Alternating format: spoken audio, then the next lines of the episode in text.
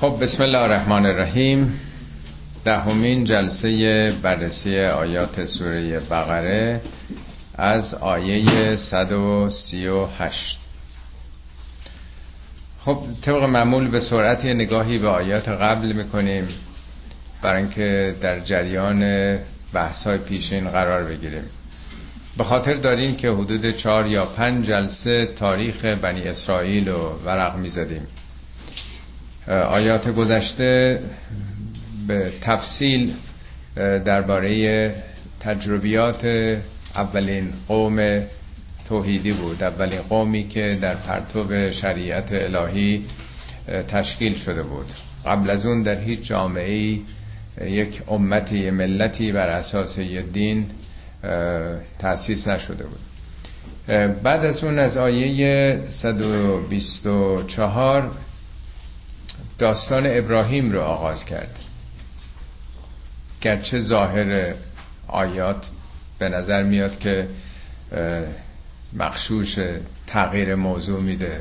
ولی این ظاهر قضیه است که ما عادت داریم. یعنی انتظار شاید ما می داشتیم که تا آخر سوره داستان بنی اسرائیل باشه. ولی چون اونها افتخارشون و انتصابشون به ابراهیم بوده هم یهودیا و هم مسیحیا از آیات 124 حالا اون رول مدل رو اون پدر اولیه شرایع ابراهیمی رو می‌خواد معرفی بکنه که اون کی بوده؟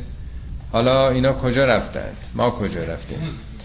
بنابراین آغاز می‌کنه معرفی ابراهیم که چگونه خداوند او رو مبتلا کرد با آزمایش های مختلف از عهده همش برآمد در همه عالی ترین نمره رو گرفت.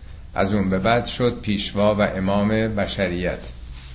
و بعد زندگی او و مجاهداتش به صورت نمادین به صورت در واقع سمبولیک در مناسک حج در شاعر حج آمده که همون زندگی رو برای ابد خداوند به نمایش گذاشته. و بعد داستان بنا کردن این خانه رو توضیح داد و چگونه دعای ابراهیم و اسماعیل در برای این خانه یک سر تسلیم بود. آرزوشون از خدا این بود که ما رو تسلیم خودت قرار بده. هم ابراهیم برای خودش و فرزندش و هم نشون میده دعای آیندش او امتی رو از خدا آرزو می‌کنه که رسولی بیاد که آیات حکمت و علم خدا رو قوانین خدا رو بر مردم بگه تزکیه نفس بکنه اونها رو. و بعد صحبت از در واقع مراتب تسلیم ابراهیم می‌کنه و وصیتش به فرزندانش که همه اینا روی تسلیمه تسلیم. و همچنین فرزندان او اسحاق وقتی که از دنیا می‌رفت چگونه به فرزندش یعقوب تسلیم خالص به خدا رو توصیه کرد و همچنین این آیه رو خوندیم که یعقوب وقتی که از دنیا می‌رفت چگونه به فرزندانش باز مسئله تسلیم رو مطرح کرد. تسلیم یعنی از منیت ها خودخواهی ها خودخواهی های فردی یا گروهی یا نژادی یا قومی آدم بیاد بیرون فقط حقیقت رو ببینه. بعد گفتش که خب اینا مردمانی بودن که نقششون رو در این نمایش هستی ایفا کردند و رفتند میدان رو خالی کردند. اونا کارنامه خودشون رو دارن شما هم کارنامه خودتون رو شما پاسخگوی اعمال خودتون هستین. به دنبال او نشون داد که چگونه حالا پیروان او یهودی ها و مسیحی ها گفتن که اگه می‌خوان هدایت بشین باید یهودی بشید یا مسیحی. یعنی اون جامعه نگری ابراهیم رو اون تسلیم به خدا رو تبدیل به منیت های قومی کردن. امتیاز هایی که برای خودشون قائل شدن. و نف کردن رد کردند پیامبری رو که از همون ذریه ابراهیم مبعوث شده. و برعکس به مسلمان توصیه کرد که شما برخلاف اونا بگین ما به خدا ایمان بردیم به خاطر ایمان به خدا هم به اونچه که بر خودمون اونچه که بر ابراهیم و اسماعیل و اسحاق و یعقوب و اسبات نازل شده همه اونا رو قبول داریم. آنچه که به موسی داده شده کتابی که به داده شده تورات انجیل رو به هر چی که به هر پیامبری داده شده ما در بس قبول داریم. ما تسلیم او هستیم نه تسلیم این تعصبات قومی خودمون. میگه خب اگرم حاضر نشدند اونا در شقاق هستند در جدایی و ستیزگی هستند. شما بگید که شاهد باشید که ما اومدیم. ما دست وحدت و همزیستی مسالمت آمیز و و یک پارچگی رو با شما دراز کردیم. شما این که راه جدایی رو میپویید. خب تا اینجا خوندیم. این مقدمه است برای اینکه بحث امروز رو آغاز بکنیم. سخن از رنگ خداست. سبغت الله. و من احسن من الله سبغتا و نحن له عابدون. رنگ خدا. چه کسی از خدا نکوتر زیباتر در رنگامیزی ما تسلیم او هستیم. ما پنجره دلمون رو روی او گشودیم فقط. تابلوی وجودمون رو این بوم نقاشیمون رو در اختیار او گذاشتیم که او نقش خودش رو در تابلوی وجود ما نقاشی بکنه. به قول مرحوم طالقانی میگه رنگ خدا مثل نور خورشیده. نور خورشید که رنگی نداره. وقتی که قوس و قزح میشه می‌بینیم که همه رنگا رو در بر داره. از رنگ قرمز گرفته تا بنفش. چقدر تنبع داره. همه اینا وقتی با هم باشن رنگی دیگه نداره. رنگ تعلق به هیچ کدوم اینا نداره. ولی همه این رنگ ها در درون نور بیرنگ خورشیده. ولی متاسفانه امت های پیشین تجزیه طلبی کردند. نور خورشید رو نور خورشید رحمت خدا رو تجزیه کردند. فقط اون رنگی که متعلقه به خودشون هست پذیرفتند و امتیاز خواهی کردند و بقیه رنگ ها رو رد کردند. این جامعیت رو این وحدت رو این توحید رو از دست دادند. اینجاست که میگه شما رنگ خدایی بگیرید. اونه که در واقع جامعه نگران است به همه هستی. اتفاقا خیلی قشنگ مولوی این بیرنگی رو توضیح داده. من بعضی از خلاصه بعضی از اشعارش آوردم. میگه چون که بیرنگی اسیر رنگ شد موسی با موسی در جنگ شد. پیروان موسا طرفداران موسا به جون هم افتادن. مسلمان ها همینطور مسیحی همینطور. بیرنگی اسیر رنگ شده. چون به بیرنگی رسی کو داشتی قبلا در فدرت ما بیرنگی بود ما که به دنیا آمدیم که رنگی نداشتیم. چون به بیرنگی رسی کو داشتی موسی و فرعون دارند آشتی. در درون خودت اون به صلاح اختلافات یا اون چی که تو جامعه هست اینا با هم آشتی می‌کنن. گر تو را آید بر این نکته سوال اگه برات هنوز مبهمه رنگ کی خالی بود از قیل و قال؟ وقتی رنگ بیاد رنگ تعلقات تعصبات پدید بیاد قیل و قال و جنگ و دوام به وجود میاد. این عجب کین رنگ از بیرنگ خواست. خیلی تعجبه که ما که بیرنگ بودیم این رنگ از بیرنگی شروع شده. رنگ با بیرنگ چون در جنگ خواست. چه دلیل داره اونایی که رنگ تعلقات به خودشون گرفتند با اونایی که بیرنگن می‌خوان بجنگن. همین داستان آیاتی است که جلسه گذشته خوندیم. وقتی که کسی تعصبی نداره تعلقی نداره آینی آمده پیامبر یا پیروانش که ادعای رنگی نمی‌کنن فقط ادعای بیرنگی خدایی می‌کنن چرا باید اونا بجنگن؟ یه قصه دیگه تعریف کرده که خیلی معروفه حتما دیدین. رقابتی بین نقاشان چین و نقاشان رومی مطرح بوده. ادعا می‌کردن که ما نقاشتریم. بالاخره پیش پادشاه میرن پادشاه ازشون ادعا می‌کنن یعنی می‌خوان از پادشاه که میدان رقابت بینا بده. اونم دو تا سالن دو تا خانه جدایی از هم مقابل هم در اختیار هر کدوم قرار میده. با یه فرصت زمانی زمانی که برن حالا نقاشی بکنن. دیوارای اون ساختمان رو. بعد توضیح میده شل خیلی مفصلیه که چگونه چینیان شروع می‌کنن تمام اون نقشه های زیبایی که داشتن بر دیوارا می‌کشن. ولی رومیان برعکس به جایی که نقاشی بکنن دیوارا رو سیقل می‌زنن. میگه رومیان گفتند نی نقش و نه رنگ در خرایت کار را جز دفع زنگ. این زنگارها رو باید از دیوارها پاک کرد دیوار رو صاف کرد. در فرو بستند و سیغل می‌زدند. همچو گردون ساده و صافی شدن در رو بستن صبح تا شب شروع کردن دیوارا رو سیغل کردند. حالا دیگه مفصله که بعد نشون میده روز مثلا نهایی که میشه اول در رو باز می‌کنن نقاشی های چینی ها رو می‌بینن همه حیرت می‌کنن فوق العاده زیبا کشیده بودن. بعد که در سالن اینها رو باز می‌کنند چون مثل آینه صاف شده بود اون نقاشی ها منعکس میشه در این دیوارها خیلی زیباتر و بهتر خودش رو جلوه میده. بنابراین اینها برنده میشن رومیان. میگه از دو صد رنگی به بیرنگی رهیست رنگ چون ابر است و بیرنگی مهیست مثل ماهه. رنگ مثل ابر جلوشو می‌گیره. ولی وقتی بیرنگ باشیم ماه رو می‌بینین در واقع. مانعی دیگه براش وجود نداره. این توضیحات کمی مفصل شد ولی به حال خیلی مهمه که خدا هم رنگی داره. رنگ خدا همون بیتعصبیه. تعلقات اضافی بر آفریدگار نداشته.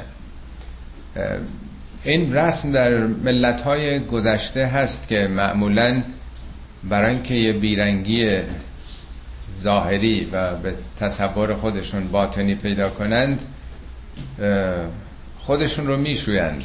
حالا هنگام تولد یا هنگام به سن بلوغ رسیدن. همون تعمیدی که مسیحیان دارن.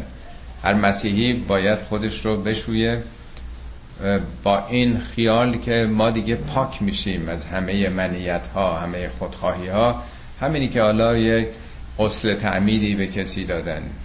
هندوان هم در رودخانه گنگ خودشون رو میشونن. دیدین حتما فیلم هاشو که صاحبان هم همینطور. این در واقع خوبه. یه تلقینی هست به خود که ما باید پاک بشیم. شاید وضوع هم ما قبل از نماز می‌گیریم نمادی از همین باشه که می‌خوایم پاکیزه بشیم. گرچه ممکنه در روز چند بار برها خودمون رو شسته باشیم. آلوده نیستیم. مربوط به گذشته بوده بسیاری از این احکام که خب زندگی های اون موقع ایجاب می‌کرد. ولی واقعا آدم صبحی که دوش گرفته اونطور نیازی نیست. ولی خود این کمک می‌کنه برای این تلقین به نفس. یه نوع پاکیزگی است که حالا می‌خواد آدم در برابر خدا بیسته.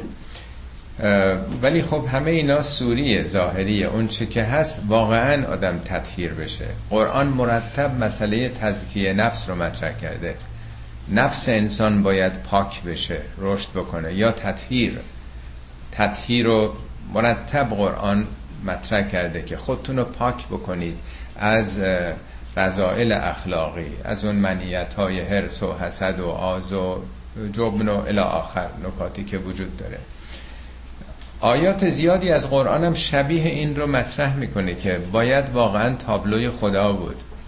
همون آیه معروفی که در رابطه با مخالفینه. میگه یا ایها الذین آمنو کونو قوامین بالقسط شهداء لله. شما به خاطر عدالت قیام بکنید. بلند شید. مدل قابل مشاهده خدایی باشید. مبادا دشمنی با گروهی باعث بشه که عدالت نکنید. حتما عدالت بکنید که به تقوا نزدیکتره. یه جای دیگه هم برعکسش داره میگه که شما مدل خدایی باشید برای خدا قیام کنید. حتی اگر این حق علیه خودتون پدر مادرتون و خیشانتون باشه. شما دنبال حق برید نه خودتون یا خیشانتون اولویت بدین مرتب این رو گفته در قالب کلمه شهدا یعنی مدل قابل مشاهده که حالا بعدا هم می‌خونیم. که واقعا یک مسلمان باید وجودش تابلوی نقاشی شده خدا باشه. نقاشی های خدا هم صفات خداست. صفات خدا اسماء الحسنا باید در وجود یک مؤمن نقش ببنده. اون وقت همه دیگه لذت می‌برن نگاه بکنن. سبقتا و نحن له آبدون عبادت هم همطور که ارز کردم یعنی هموار کردن وجود خود. جاده رو صاف کردن جاده صاف شده رو میگن طریق معبد. بارها عرض کردم. جاده سازی رو عبدت طریق میگن دیگه. این یادآوری گرچه تکراریه شاید بی خاصیت نباشه. یعنی ما وجودمون رو برای نقاشی خدا رام کردیم آماده کردیم. در اختیار او گذاشتیم ما رو اونطور که می‌خواد بسازه. شخصیت خدایی پیدا کنیم. تخلقو به اخلاق الله. اخلاقای خدایی بگیرید این با عنوان سبقت الله تناسب داره. قل اتهاجوننا فی الله؟ پیامبر بگو که اونا به یهودیا به اهل کتاب بگو آیا درباره خدا دارید با ما؟ ستیز می‌کنید احتجاج می‌کنید مجادله می‌کنید این دلیل میارید و هو ربنا و ربکم. او ارباب و صاحب اختیار ماست ارباب و صاحب اختیار شما هم هست. ما چه تقصیری داریم که پیامبر از بین ما برگزیده شده؟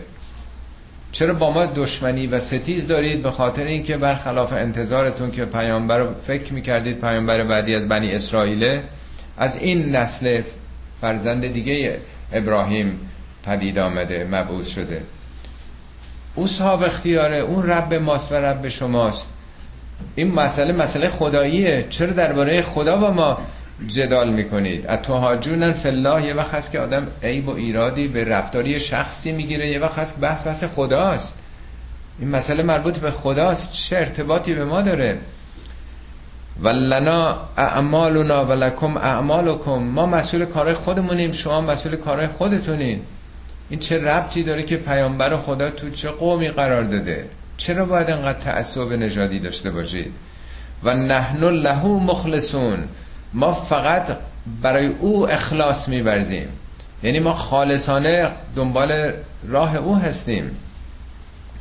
یعنی همون نور بسیط ما در واقع نور رو تجزیه نمی کنیم ما خالص در واقع پیرو به نور او هستیم. ام تقولون ان ابراهیم و اسماعیل و اسحاق و یعقوب و الاسباط کانو هودن او نصارا. خب یا اینکه میگید خطاب به یهودیاست یا به ما اعتراض می‌کنید که چرا پیامبر از بین قوم شما مبعوث شده یا ادعا می‌کنید که ابراهیم و اسماعیل و اسحاق و یعقوب و همچنین اسبات اسبات اون دوازده تیره بعد از یعقوبی که دوازده رهبری که قوم بنی اسرائیل داشتن. میگین اینا یهودی بودن یا مسیحی؟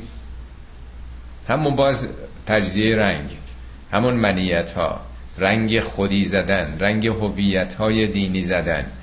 ما سنی هستیم ما شیعه هستیم ما این برسیم ما اون برسیم میگه اینا همه رنگاییست که خودتون می‌زنید. خداوند یک حقیقت داره. قل انتم اعلم ام الله. بگو شما بهتر می‌دونید. یا خدا شما که ادعا می‌کنید که ابراهیم و اسماعیل و اسحاق و یعقوب یهودی بودن هنوز که دین یهود نیمده بوده اون موقع. این مقدمه بر اونا بوده. هزارها قبل از اون بوده. شما بهتر می‌دونی یا خدا؟ و من ازلم ممن کتم شهادتا عنده من الله. و ما الله بغافل اما تعملون. واقعا چه ظلمی بدتر از اینه که مردمانی یعنی کسانی که به خصوص مبلغ دینی هن متبلی دینی هن خواهان من نمی‌دونم توی مراکز دینی یهود یا مسیحیت تبلیغ می‌کنن چه ظلمی بالاتر از این که اون شهادت خدایی رو که اندهو نزد خودشون هست تو انجیل و تورات این حقایق رو خوندن دارند که فرزند دیگه ابراهیم در این منطقه این خانه رو بنا کرده. همه اینا تو کتابشون هست. چه ظلمی بالاتر از این که برای حفظ موقعیت های خودشون رؤسای دینی یهود و مسیحی این چه ظلمی بالاتره که این حقو میپوشونن؟ نمی‌خوان به اونا بگن. چون اگه بگن خب میگن خب یه پیامبری از همون ذریه اومده متناسب با زمان مطالب تازه تر خب ما چرا باید باش مخالفت بکنیم؟ خب ما باید بپذیریم. نه اینکه دینمون هم بذاریم کنار اون حقایق هم که در امتداد همون دستوراتی است که به ما داده شده داده بپذیریم. خب وقت اگه مردم بپذیرن این آقایون دیگه چیکارن این آقایون که نون خوره دینن اینا دیگه کجا باید برن؟ اگه قرار باشه که فرقی نباشه. همه این مردم مستقیم سراغ خدا برن. پس این تمایزات و این همه مفتخاری ها و این همه بر گرده مردم سوار شدن اینها دیگه از بین میره دیگه. بنابراین مسئله مسئله موقعیت مقامات دینی است. نگه داشتن این موقعیت هایی است که مردم رو همیشه دنبال خودشون به عنوان مقلد و پیرو نگه دارند. خب اینا غافلن از اون حقیقت ولی مالله به غافلن اما تعملون. خدا از اون که دارن انجام میدن غافل نیست. فراوون در قرآن انتقاداتی به این رؤسای دینی امتهای پیشین شده. مخصوصا به مسلمون ها این رو گفته برای که حواسشون جمع باشه کلا سرشون نره. میگه یا ایها الذین آمنو آهای مؤمنین آهای مسلمون ها ان کثیرا من الاحبار و الرهبان. بسیاری از این احبار و رهبان یعنی علمای دین یهود و مسیحی لیعکلون اموال الناس بالباطل. لیعکلون بالام تاکیده می‌خورن اموال مردم ها قارت می‌کنن اموال مردم رو به باطل. و یسدون عن سبیل الله. مانع راه خدا هستن. ادعای اونو اینه که از راه. طریق ما فقط شما می‌تونید به خدا برید. ولی میگه اینا بزرگترین صد و مانع راه خدا هستن. برای که مردم عمل اینا نگاه می‌کنن. به دنیا پرستیشون از دین بیزار میشن متنفر میشن. دینو می‌ذارن کنار چون عمل کرده اونها رو دیدن که زمین تا آسمون با اونچه که ادعا می‌کنن فرق داره. یسدونه یعنی بازداشتن مردم از راه خدا. با ساده. یعنی نمی‌ذارن مردم به صورت طبیعی به صورت فطری با تشخیص خودشون سراغ خدا برن. حتما می‌خوان از مسیر خودشون برن از مسیری که اونها تعیین کردن. در چارچوب تعالیمی که اونها به مردم تعلیم دادن. میگه یبقونها اوجن یسدون عن سبیل الله و یبقونها اوجن باز میدارن مردم و از راه مستقیم به سوی خدا کج اون راهو میطلبن. کج یعنی همون راهی که خودشون کج رفتن. راه مستقیم و بدون واسطه رو بر نمیتابند. اگر مردم بگن مستقیم سراغ خدا باید رفت. دست از این واسطه ها بردارید. اونا هم خودشون بهترین کسانی بودن که مستقیم سراغ خدا رفتن. هم پیامبران و هم اهل بیت پیامبران. اونا پرچمدارای توحید بودن. ولی به حال ایجاب می‌کنن. نقش اونا ایجاب می‌کنه که این وسط سلسله مراتبی بتراشند که خودشون در قبال اون به عنوانی که ما حالا در واقع مبلغ و گوینده و تداوم بخش ولایت اونها هستیم باید از ما پیروی کنید. میگه این بزرگترین ظلم به یه ملتی که دین رو از کانال خودشون یه دی بخوان به مردم برسونن. خدا غافل نیست. تلک امتون قد خلت. آیه 113 هم همینو داشتیم دیگه که اینا رفتن.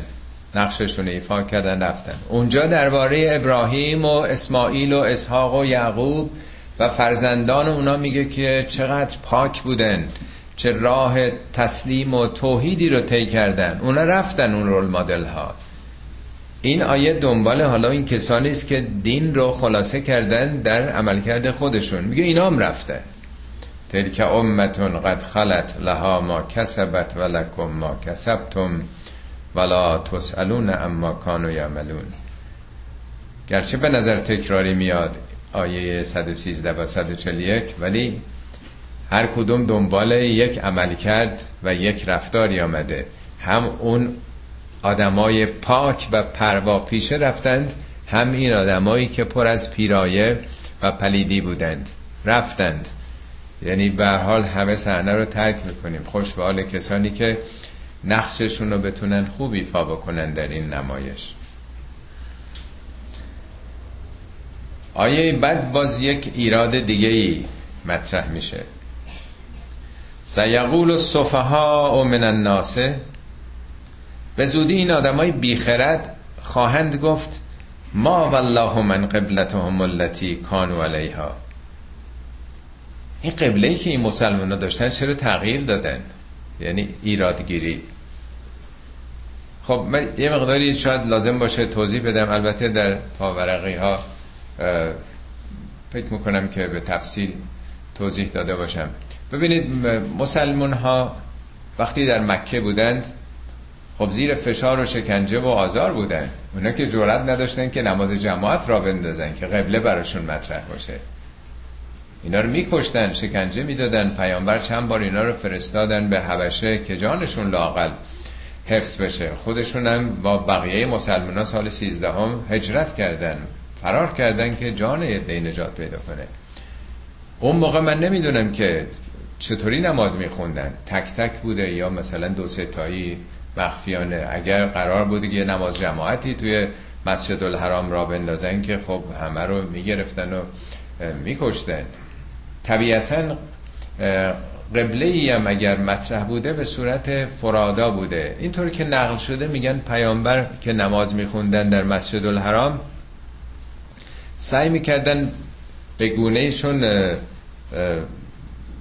مکه جنوب مدینه وسط مسجد الاقصا یعنی بیت المقدس در شماله. تقریبا شم... از جنوب به شمال یه مقداری به غرب انحنا داره. یعنی به گونه ای مسجد الحرام و مقابل قرار می‌دادن که در همون امتداد مسجد الاقصا هم یعنی اورشلیم هم باشه. چون نقشه من دیدم دقیقا اتفاقا با یه شاید دو سه درجه می‌خوره این مطلب. یعنی در واقع با یه تیر دو نشون می‌زدن. هم توجهشون به کعبه بود و هم به مرکز دیگه پدر اولیه همه ما ابراهیم در واقع.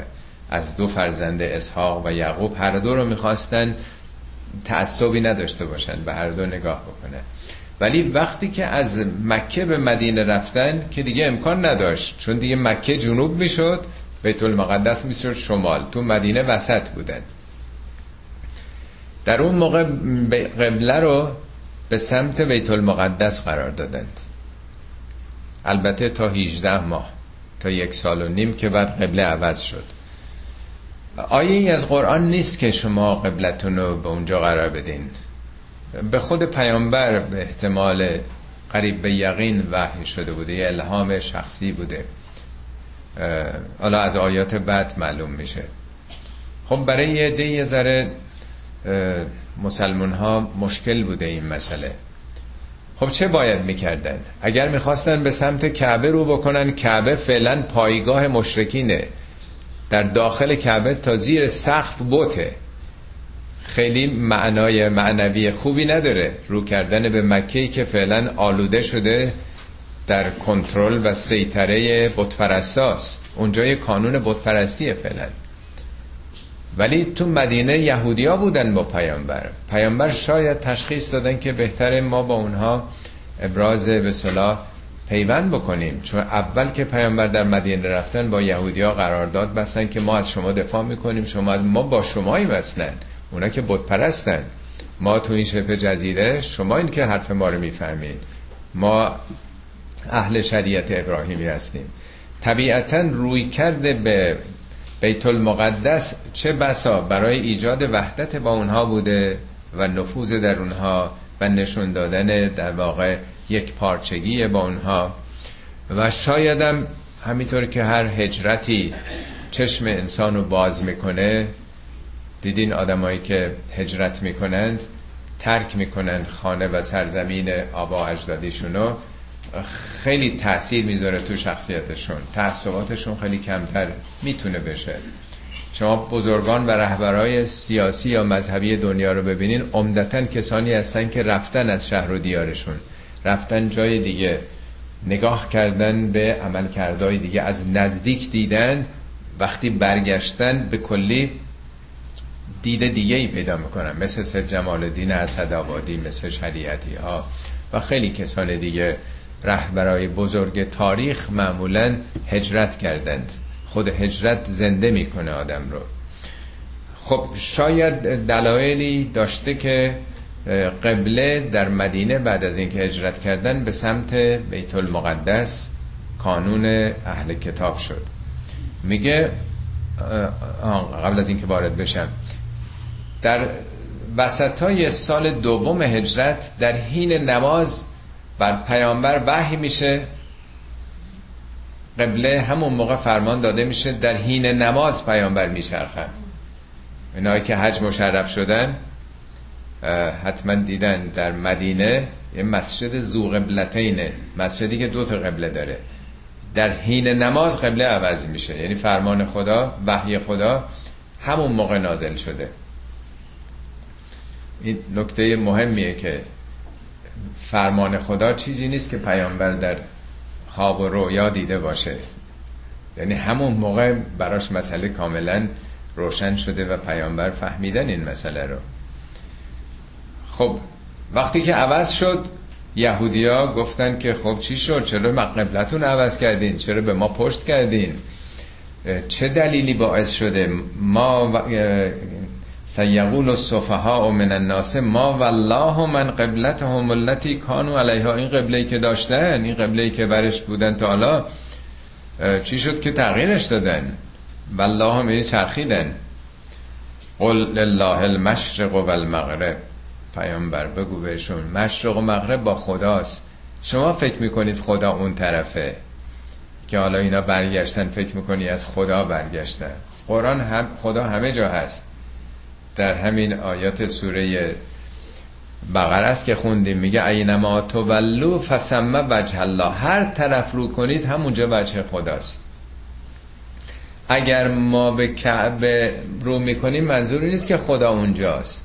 برای که هویت تاریخی ما اونجاست. ابراهیم اونجا رو بنا کرده. تسلیم ابراهیمی رو توحید ابراهیمی رو اونجا داریم می‌بینیم. مجاهدت هایی که اون پدر با فرزندش اسماعیل و نسل های برکشن هویت تاریخی ماست پرچم دینی ماست. به اون سمت که رو می‌کنیم منظور فقط ظاهر نیست که اگر مرده هامون رو به سمت قبله می‌ذاریم یا تو نماز به اون سمت رو می‌کنیم. همه اینا برای این که ما یادمون باشه که هدفمون چیه؟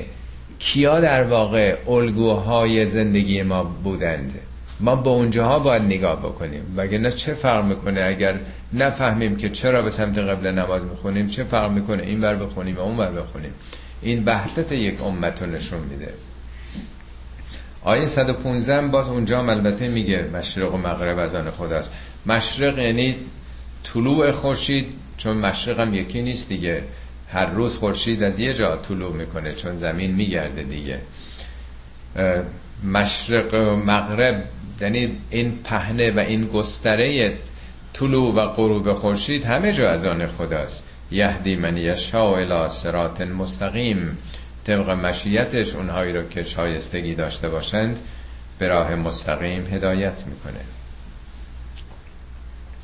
آیه بعدیش و کذالک جعلناکم امتا وسطا. ما این چنین شما رو یک امت وسطی قرار دادیم. وسط یعنی متعادل یعنی میانه. نه چپ نه راست نه افراط نه تفرید. یه امتی که گرفتار این چپ و راست های روزگار نشین. تعبیر حضرت علی میفرمد طریق شمال راه چپ مزلتون راه گمراه. الیمین و شمال مزلتون چپ, چپ و راست گمراهیه و طریق الوسطاهی الجاده. جاده همون راه وسطه نه از این چپ نه راست. میگه خواستیم شما یه امت وسطی بشید. برای چی ما باید امت وسط بشیم؟ لتکونو شهدا علی الناس. تا بتونید برای ناس منظور از ناس کل مردمه کل انسان ها برای مردم دنیا شهدا بشید. شهدا نه به معنی کشته شدگان. شهدا به همون معنایی که عرض کردم. یعنی مدل قابل مشاهده یعنی الگو. با توجه به آیات قبل که چگونه یهودیان و مسیحیان معتقد بودن دین دین خودشونه حقیقت فقط با اعتقادات به اونها معنا پیدا می‌کنه فقط اونا داخل بهشت میشن آیه 140 خوندیم که بگین ما هم خدا رو قبول داریم هم ابراهیم و اسحاق و یعقوب و اسبات و همه رو قبول داریم همه کتاب ها همه پیامبران. فرقی بین هیچ کدوم نمی‌ذاریم. این خودش میشه یه الگو دیگه یه مدل.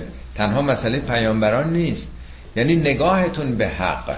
براتون حقیقت مطرح باشه. نه این اختلافات نه این تفاوت ها اگر این چنین باشید مردم دنیا به شما نگاه می‌کنن. شما برای مردم دنیا الگو میشین که چقدر اینا بی تعصبن چقدر سعی صدر دارن چقدر وسعت نظر دارن. ترور نمی‌کنند نسبت به کسانی که با اونها مخالفت دارن. همین جریاناتی که این روزا می‌بینیم. اینا که سعی صدر نمیشه. به ما چه ارتباطی داره در یک کشور دیگه که مذهب اسلام ندارند؟ بخوایم بیا کمچین رفتارهای تروریستی رو انجام بدیم.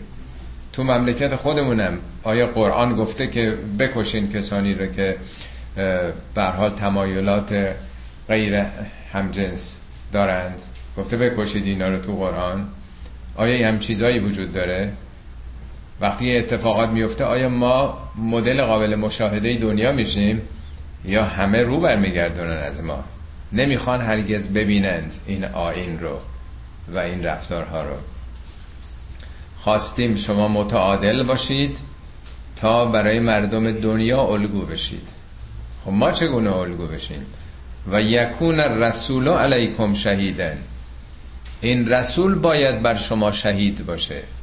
شهیدم در واقع ما تو ذهنمون شهید زود تدایی می‌کنه به معنی کشته شده در راه خدا که اصلا به اون معنا تو قرآن نیومده. یک بارم نیومده. بیش از همه خدا میگه شهیده. والله شهید علی ما تعملون.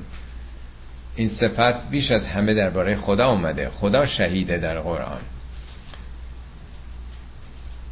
خب رسول شهید باشه یعنی شما باید به پیامبر نگاه بکنید تا خودتون رو بسازید.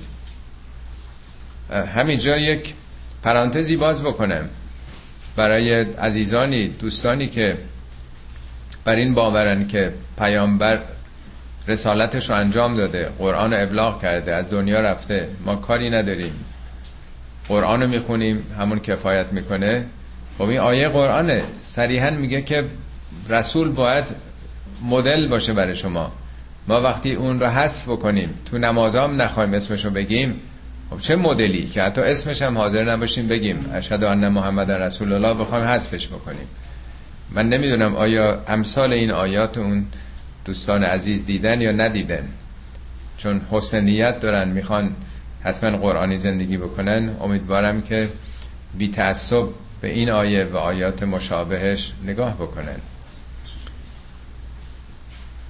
کاری هم به روایات احادیث ندارم. خود قرآن پیامبر رو به ما معرفی کرده. در آیات فراوانی اخلاق او رو عمل کرده او رو.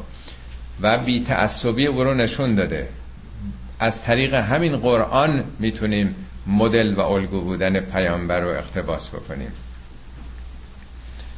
و ما جعلنا القبلة التي كنت عليها الا لنعلم من يتبع الرسول ممن ينقلب الى عقبيه و اون قبله ای که تو بر او بودی پیامبر بر کدوم قبله بود؟ قبلا. مسجد الاقصا دیگه. چرا ما تغییر دادیم اون قبله رو؟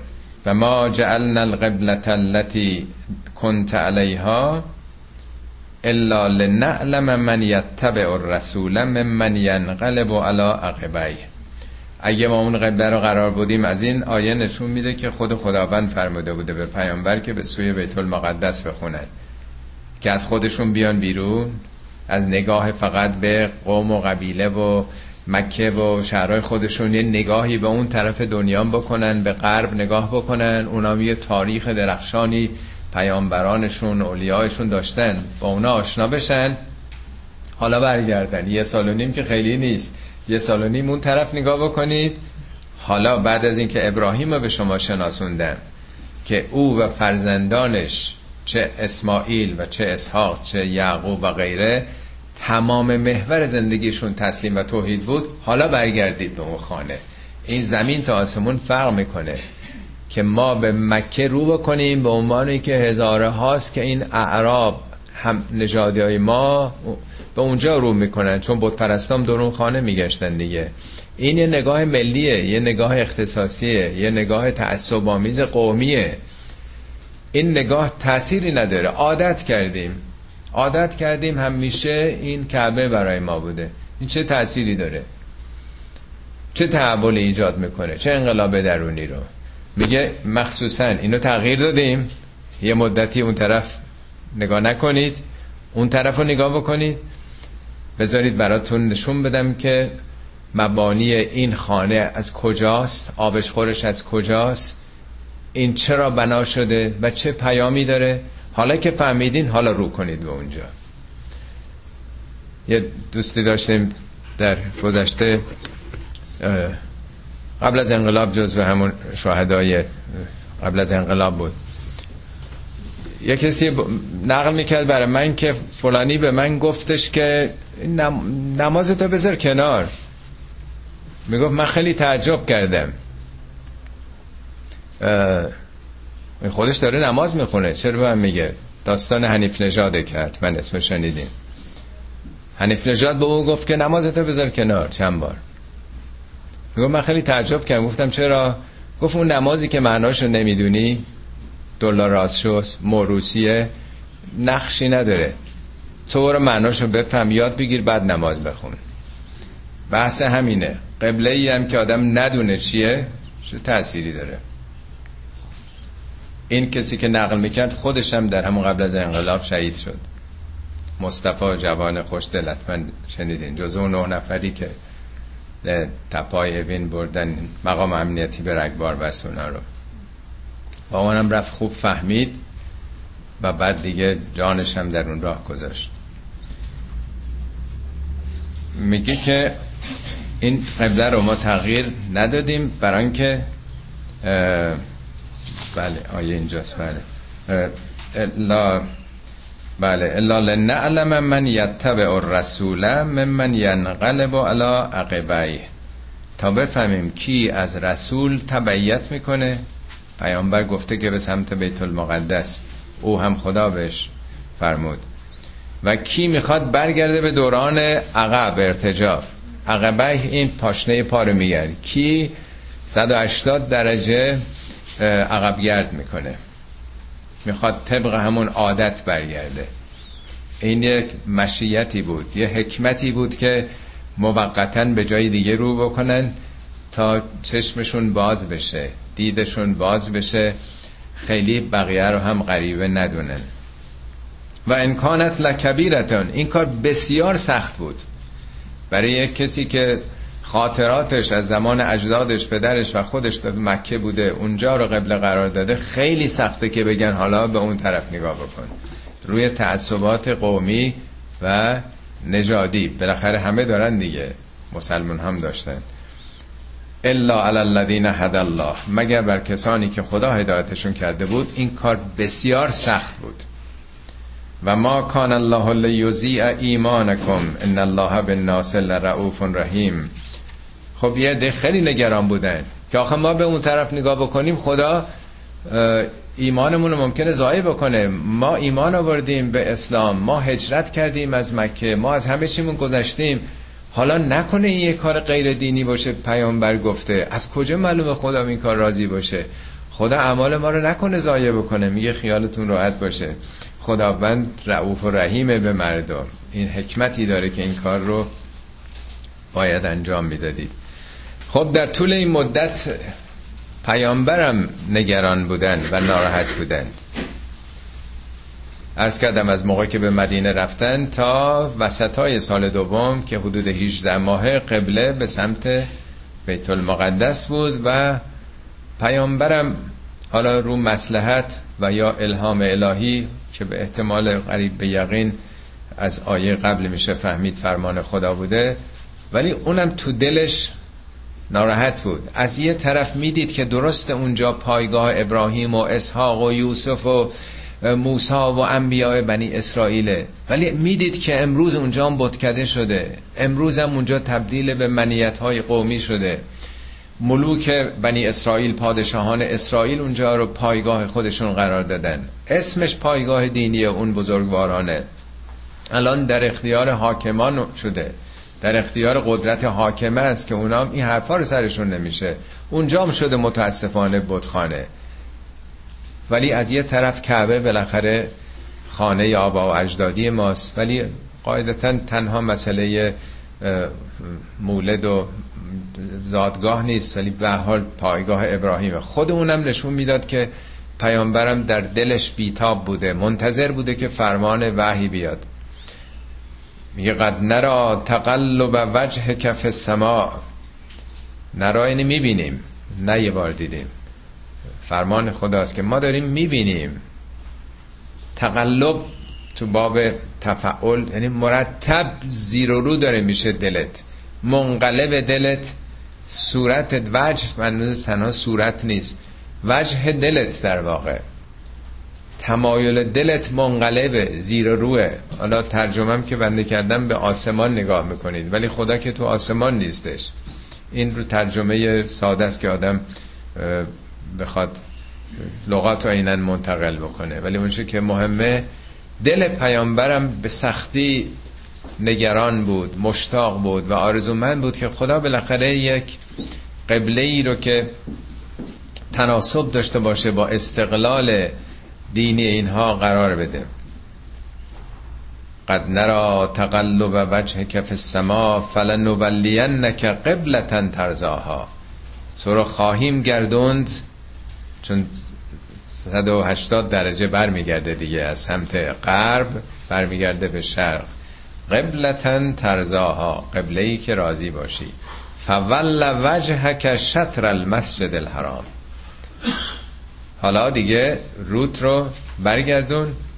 شطر شطر به معنای اعلام نیست ذره گسترده تره. به اون منطقه به اون سوی که مسجد الحرامه فاصله مدینه که بالاخره ممکنه چند درجه این برونور باشه. کما که ما اینجا که نماز می‌خونیم چقدر می‌تونیم حساب بکنیم که صد درصد با مکه در محاضات اونه. بالاخره به اون سمت و سوه دیگه. و حیث ما کنتم فولو وجوهکم شطره قبلش خطاب به پیامبر فول وجهک روی تو رو حالا رو می‌کنه به مسلمونا. و حیث ما کنتم شما هم همینطور. هر جا که هستید در هر مقام و موقعیتی که هستید در هر جای دنیا قرار دارید فولو وجوهکم شطره وجوهتون رو به سمت او بکنیم. عرض کردم ما به صورت ظاهری وجه ظاهریمون رو به سمت قبله می‌کنیم. ولی این ظاهر قضیه است. اونچه که هست دل رو باید رو به اون سمت داد. هدف زندگی رو آرمان رو در واقع آرمان ابراهیمی قرار داد. توحید خالص ابراهیمی. میگه حنیفن مسلمن و ما کان من المشرکین. او حنیف بود حقگرای مطلق. یک سر دنبال حقیقت بود. مسلمن تسلیم کامل بود و ما انا من الم... ما ما و من المشرکین. هرگز از مشرکین نبود. یعنی هیچ انگیزه شرکی رو در زندگیش راه نمی‌داد. یک سره به سمت خدا. این رو باید قبله قرار داد. به سمت او باید رفت. تارگت زندگی به سمت این راه توحیدی باشه. و ان الذين اوتوا الكتاب لیعلمون انه الحق من ربهم. اما اونایی که کتاب بهشون داده شده خوب می‌دونن لیعلمون این لامش تاکیده به نیکی می‌دانند. خوب می‌دونند که این حق این قبله. این تغییر حقه. اونجا پایگاه ابراهیمه. می‌دونن خودشون. و مالله به غافل اما تعملون. خدا قافل نیست از اون چه که می‌کنن از این منیت هاشون از این تفرقه ها از این تمایزاتی که قائل میشند. یا آیه دیگرم بخونیم و خدمتون دیگه مطلب رو تمام بکنم. در ضمن در قرآن مخصوصا خداوند سعی می‌کنه که به جایی که بگه یهودیا و مسیحیا میگه ان الذین اوتل کتاب اونایی که کتاب داده شدن. برای اینکه این مطلب گفته بشه شما کتاب خوندین. ما به شما تورات و انجیل دادیم. این حقایق تو اونا هست. این خیلی فرق می‌کنه. ای کسی که کتاب خوندی ای کسی که قرآن می‌دونی این خیلی فرق می‌کنه. تا بگیم آقای ایکس خانم ایکس.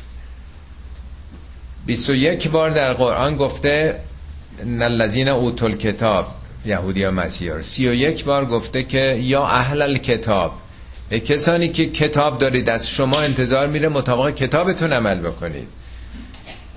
فقط هم به اونا نیست. به ما هم قاعدتا باید شامل بشه. یا هم جزء اهل کتابیم دیگه. حالا کتاب ما فرق می‌کنه. ما هم در واقع حالا چون بعد از نزول قرآن که قرآن تمام شد عمل کرده مسلمان ها که دیگه هنوز معلوم نشده که به ما بگه یا اهل القرآن. و اگه نه فرق نمی‌کنه. ولا ان آتیت الذین اوتل کتاب به کل آیتن اگه به این اوتل کتاب هر آیه هر نشانه و موجزی بیاری به کل آیتن هر دلیل و منطقی هم بخوای براشون مطرح کنی ما تبع او قبلتک. هرگز پیرو قبله تو نخواهند شد. و ما انت به تابع ان قبلتهم تو هم که تابع قبله اونا نیستی. و ما بعضهم به تابع ان قبلت بعضن اونا هم تابع قبله هم دیگه نیستن. یهودی و مسیحی ها یه جور نیستن. با هم نمیرن اونجا کنار هم. البته اگر قبله رو به معنای بیت المقدس بگیریم به صورت ظاهری شاید بشه گفت که اونا بالاخره به صورت سوری یک مرکز واحدی دارن. ولی منظور تنها اون نیست. یعنی اونا با هم هزار جور اختلاف دارن. تنها با شما نیست که به سمت و سوی اعتقادات شما رو نمیارن.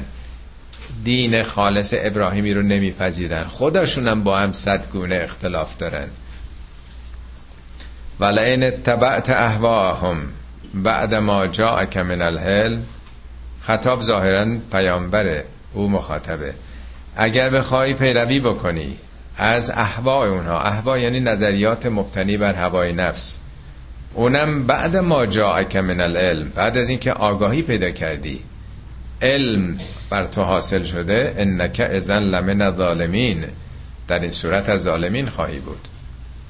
البته خب مسلمه که یعنی آیات قبل نشون میده که پیامبری که قرآن میگه که هم آیه قبل درست که بیتاب بوده مشتاق بوده همین جور به آسمان وحی.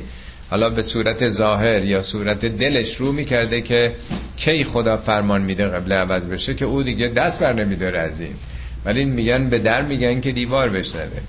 خداوند اگر بخواد به مسلمان بگه یه ذره بهشون بر می‌خوره که آه خدا داره به ما میگه مبادا. ولی وقتی به پیامبر میگه میگه حواستون جمع باشه. اون پیامبری هم که هرگز رو نمیگردان از این قبله که اگه برگرده این ظلم بزرگی است شما هم میگه قبله دلتون قبله آمالتون غیر از این توحید ابراهیمی باشه این ظلمه. یعنی منظور انتخاب کردن اهداف و آرمانها و آرزوهایی در زندگی غیر از اونچه که این بزرگواران طی کردند. داشتند و اون راهو طی کردند. خب ممنون از توجهتون. صدق الله العلی العظیم.